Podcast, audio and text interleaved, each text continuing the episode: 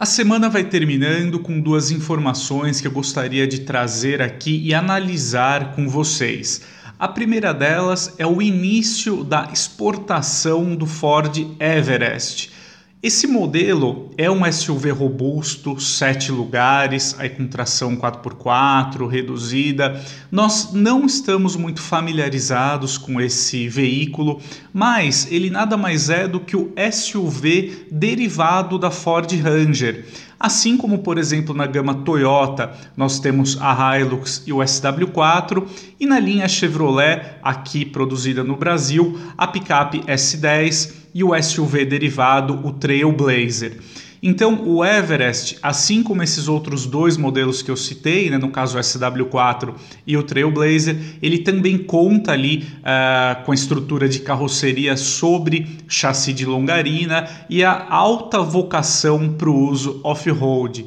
O Everest, ao longo da sua trajetória, ele sempre foi um modelo uh, que fez grande parte da carreira no mercado asiático, onde lá uh, o público ali demanda esse tipo de veículo. Por algumas vezes o Everest já chegou a ser cogitado aqui para o mercado brasileiro, mas infelizmente ele nunca fez o seu caminho aqui para o nosso país.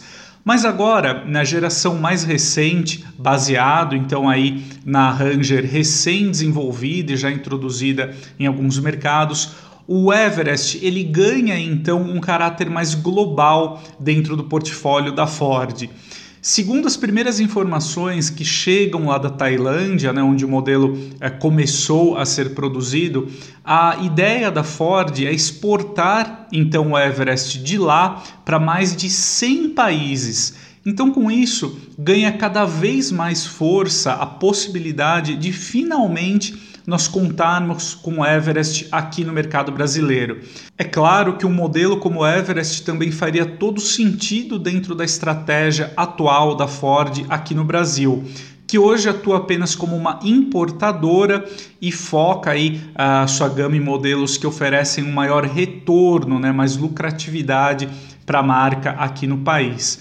O segmento é, tem uma participação relevante aqui no Brasil, onde o Toyota SW4 é a grande referência. Né? O modelo, apesar do preço muito elevado, ele sempre é, conquistou aí alto volume de vendas, né, considerando a sua posição de mercado, né, vendendo até mais do que alguns carros compactos, por exemplo. Então é um modelo bem interessante. Isso com isso fica claro que existe sim uma forte demanda por veículos desse tipo aqui no Brasil. Pelo menos o que a gente já sabe do Everest lá fora, né? O modelo ele pode ser encontrado com motor 2.0 diesel com um ou dois turbos, além da opção 3.0 V6 também turbo diesel. Lá fora também o Everest tem a opção de um motor 2.3 turbo com injeção direta a gasolina e ele pode receber aí as transmissões automáticas de 6 ou 10 marchas, tudo isso dependendo da configuração do modelo. O Everest, pelo menos as primeiras avaliações, lá nos mercados do exterior, ele foi muito bem aceito, assim como ocorre com a nova geração da Ranger, né? o modelo evoluiu bastante em termos ali de conforto, suavidade ao rodar e também da sua capacidade dinâmica.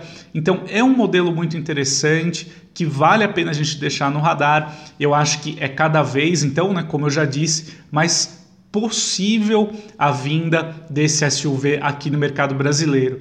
Em termos de data, vale a pena a gente considerar que a nova geração da Ranger já está confirmada para estrear aqui no mercado brasileiro em 2023.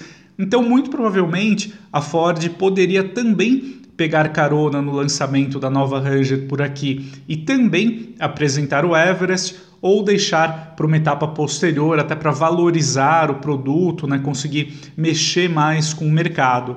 Além dos seus diferenciais técnicos, o Everest também traz uma cabine mais sofisticada, podendo receber uma central multimídia com tela de 12 polegadas, painel de instrumentos ali totalmente digital, também com uma tela ali de 12,4 polegadas. Então é um modelo que traria uh, de fato mais uh, sofisticação para a categoria e também um nível de tecnologia ali superior no que diz respeito aos assistentes de condução. Então, sem dúvida, seria um produto aí é, que um forte concorrente para a SW4, para Trailblazer, também para o Mitsubishi Pajero Sport que vale a pena a gente ficar de olho assim que mais informações, uma possível data mais concreta ou até mesmo a confirmação, quem sabe aí, né, por parte da Ford do Everest aqui para o mercado brasileiro, é claro que eu volto a noticiar aqui para vocês. E o segundo tema que eu gostaria de abordar aqui hoje também diz respeito à apresentação da nova Chevrolet Colorado lá nos Estados Unidos. Bom, a princípio parece um modelo muito localizado lá para o país norte-americano. Por que, que valeria a pena a gente ficar de olho nessa estreia? Bom, é muito importante a gente acompanhar de perto essas evoluções para Chevrolet Colorado, uma vez que o projeto da nossa nova geração aqui da Chevrolet S10 vai compartilhar muitos elementos com a Colorado norte-americana tanto a Colorado quanto a nossa S10, também a GMC Canyon.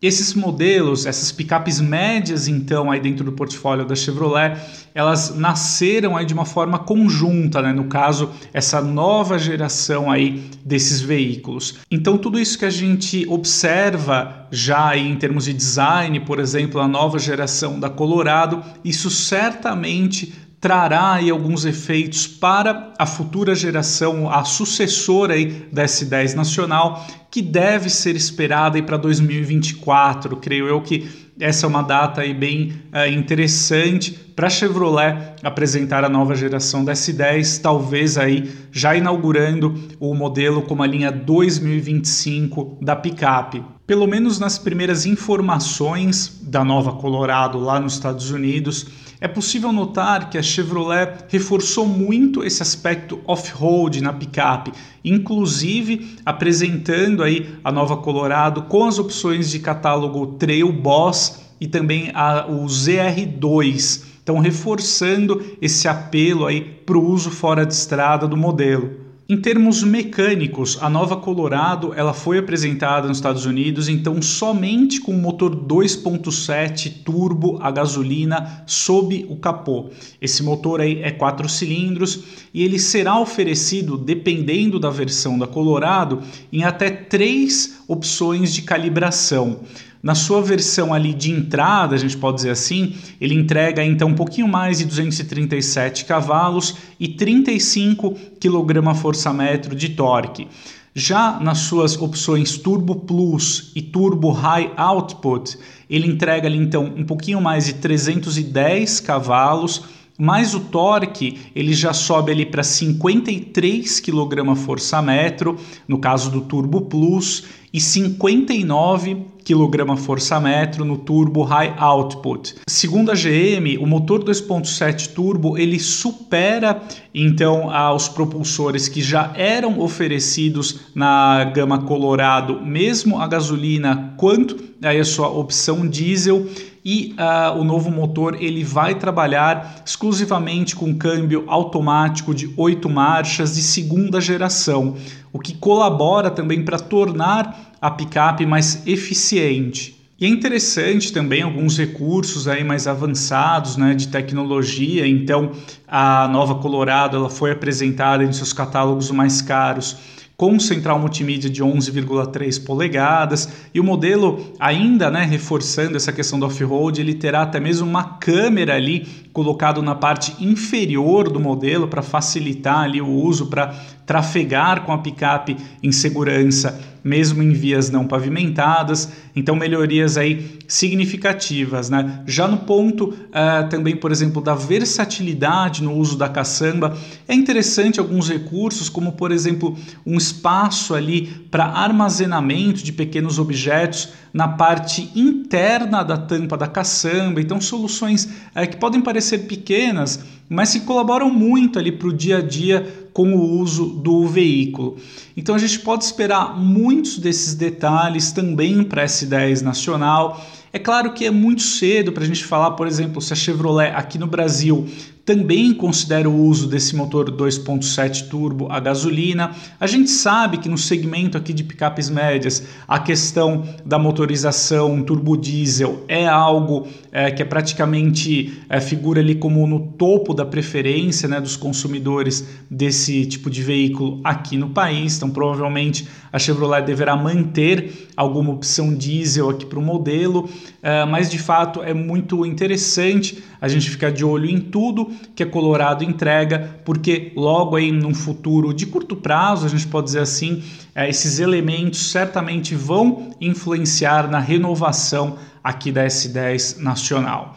Então é isso aí, amigos. Eu gostaria de encerrar aqui a nossa, esse nosso compilado aqui dessas informações importantes que surgiram na semana.